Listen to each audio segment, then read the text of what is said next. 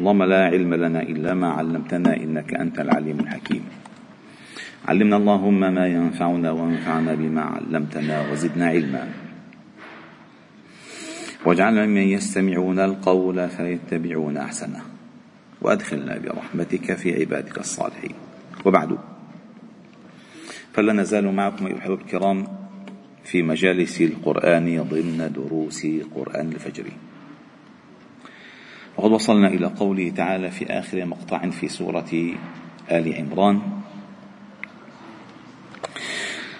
لا يغر لا يغرنك تقلب الذين كفروا في البلاد متاع قليل ثم مأواهم جهنم وبئس المهاد. وتحدثنا أن هذا الغرور والخداع أي لا تنخدعن بما أستدرجهم به في هذه الدنيا. بما أملي لهم في هذه الدنيا. فلو كانت الدنيا هي النهاية لكان هذا لا يصح في عدل الله تعالى ولكنها ليست النهاية. الدنيا ليست نهاية. الدنيا ميدان الامتحان ثم ميدان الابتلاء ثم الجزاء الأوفى في الآخرة. فمن عمل صالحا يجده يوم القيامة ولينقص من أجره مثقال ذرة. ومن عمل غير ذلك يجزى به ولا يجد له من دون الله وليا ولا نصيرا ويؤخذ به. قال الله تعالى عن فرعون عندما قال أنا ربكم الأعلى فأخذه الله نكال الآخرة والأولى. فقدم الله تعالى نكال الآخرة على الأولى. مع أنه هو غرق بعدين حيتعذب ولكن القصد في عذاب الآخرة وليس القصد بالعذاب الدنيا. كذلك القصد في جزاء الآخرة وليس القصد في جزاء الدنيا للمصلحين. لذلك هذه مبدأ. يعني نحن قلنا أنه آخر سورة آل عمران قواعد قواعد تربية وتوجيه. قواعد تربية وتوجيه. ابتدأت بحسن التوجه إلى الله تعالى بالدعاء والتضرع وفهم وفهم الخطوات التي من أجلها يدخل الإنسان الجنة. الجنة ليست للرخاء ليست للمرخيين بالدنيا الجنة ليست للمنعمين في الدنيا. الجنة ليست للمرتاحين الباسطين ايديهم اجريهم بالدنيا الجنة الجنة هاجروا أخرجوا من ديارهم أوذوا في سبيلي قاتلوا قتلوا. هذه الجنة لهؤلاء لأمثال هؤلاء. ليس لغير هؤلاء. لأن الجنة عطاء عطاء عظيم. عطاء عطاء من ربك عطاء حسابا. رب السماوات والأرض بين الرحمن. الرحمن هو أعطاهم هذا العطاء. فما هناك عطاء فلذلك بعدما انتهت هذه الآية قال متاع قليل. ثم هذه ثم هي للتراخي. ثم يعني بالآخرة مأواهم جهنم وبئس المصير ثم أتت. لكن ولكن احفظوها في اللغة العربية لكن يسمى حرف استدراك. استدراك. مشان ما تظن أنه انتهى كل شيء أبدا. لكن الذين اتقوا ربهم لهم جنات تجري من تحتها الأنهار خالدين فيها نزلا من عند الله. وما عند الله خير للأبرار. يعني هاجروا أوذوا أخرجوا من ديارهم قاتلوا كذا. شو لهم الله ما وعد أحدا في الدنيا شيئا. بهذه المسألة. هنا في سياق الآية ما وعد أحدا. ماذا بماذا وعد بالجنة؟ عطاء الأساس هو في الجنة. لما؟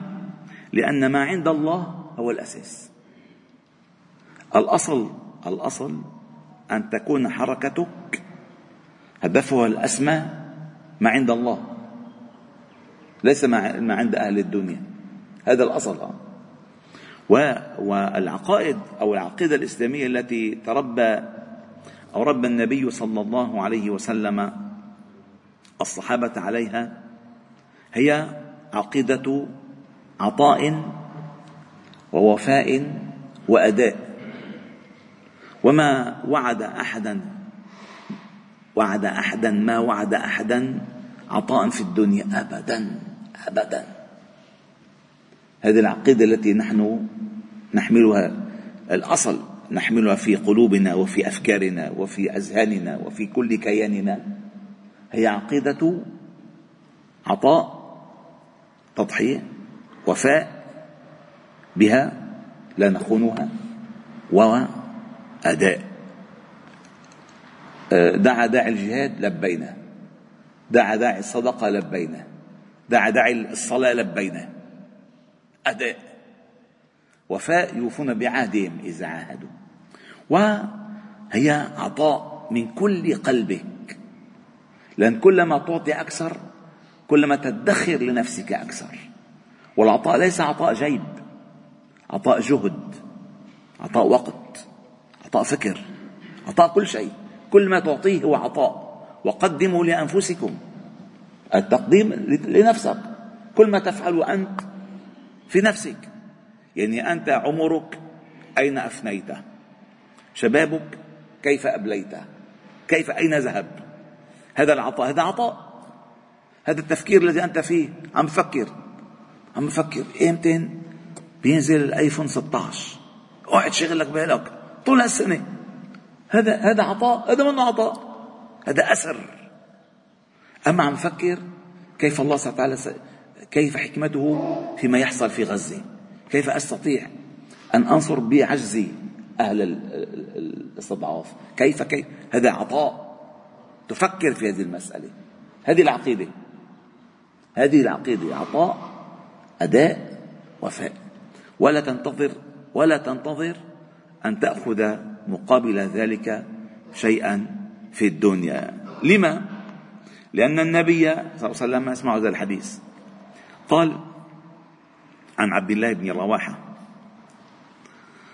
قال حينما جاءوا النبي صلى الله عليه وسلم في بيعة العقبة نقباء الأوس والخزرج فقالوا له اشترط لربك ولنفسك ما شئت.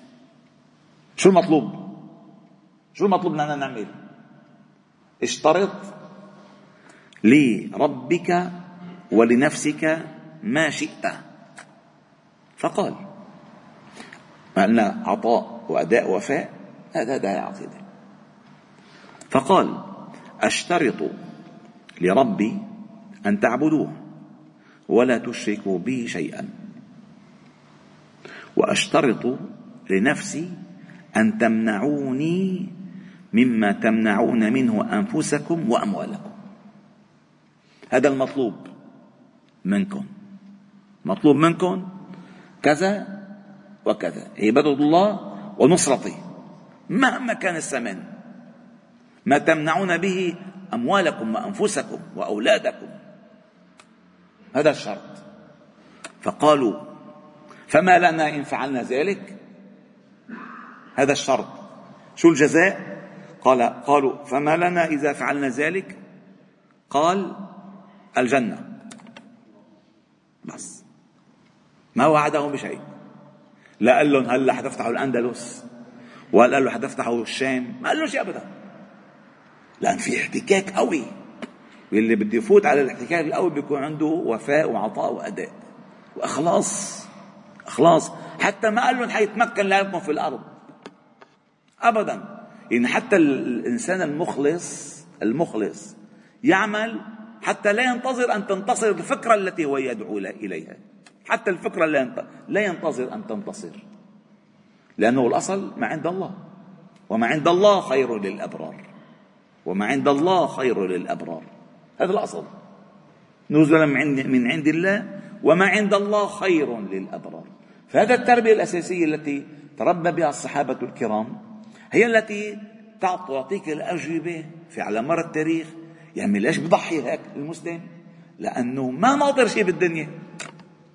يا حبذا الجنة واقترابها باردة وطيب شرابها. هكذا قال عبد الله بن رواحة. الذي روى الحديث هو روى الحديث في غزوة مؤتة. في غزوة مؤتة وهو كان شاعرا. قال حبذا الجنة يا حبذا الجنة واقترابها لأنه قالوا وما لنا يا رسول الله؟ قال الجنة.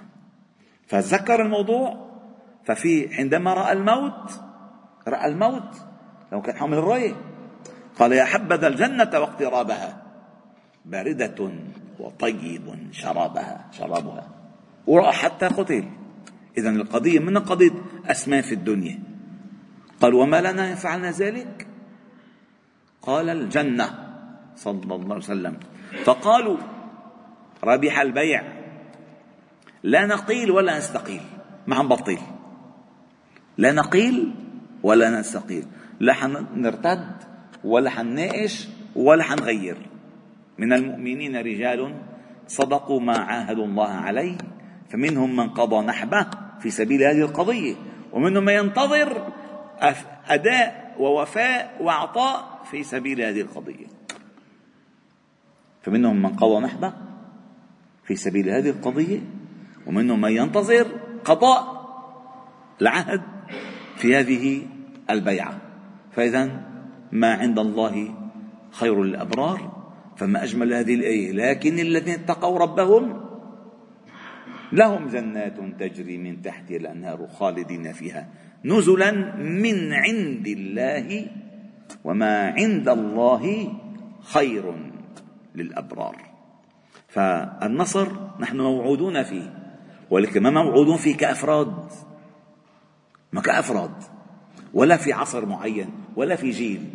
نحن موعودون فيه النصر الذي يليق يليق بهذا الدين ويليق بأهلية من يحمل هذا الدين. ربما نحن البلاء يهيئ لجيل بعدنا يأخذ النصر. ربما. فلا, فلا يستعجل أحد قطاف أي ثمرة في الدنيا بل يستوثق أنه يصل إلى ما عند الله وما عند الله خير للأبرار. فالله تعالى نسأل أن يطهر أعمالنا من الرياء وقلوبنا من النفاق وأعيننا من الخيانة وألسنتنا من الكذب وأن يجعل أعمالنا كلها خالصة لوجهه ولا نريد بذلك إلا ما عند الله فما عند الله خير للأبرار. والحمد لله رب العالمين. سبحانك وبحمدك نشهد أن لا إله إلا أنت نستغفرك ونتوب إليك. صلي وسلم وبارك على محمد وعلى آله وأصحابه أجمعين والحمد لله رب العالمين.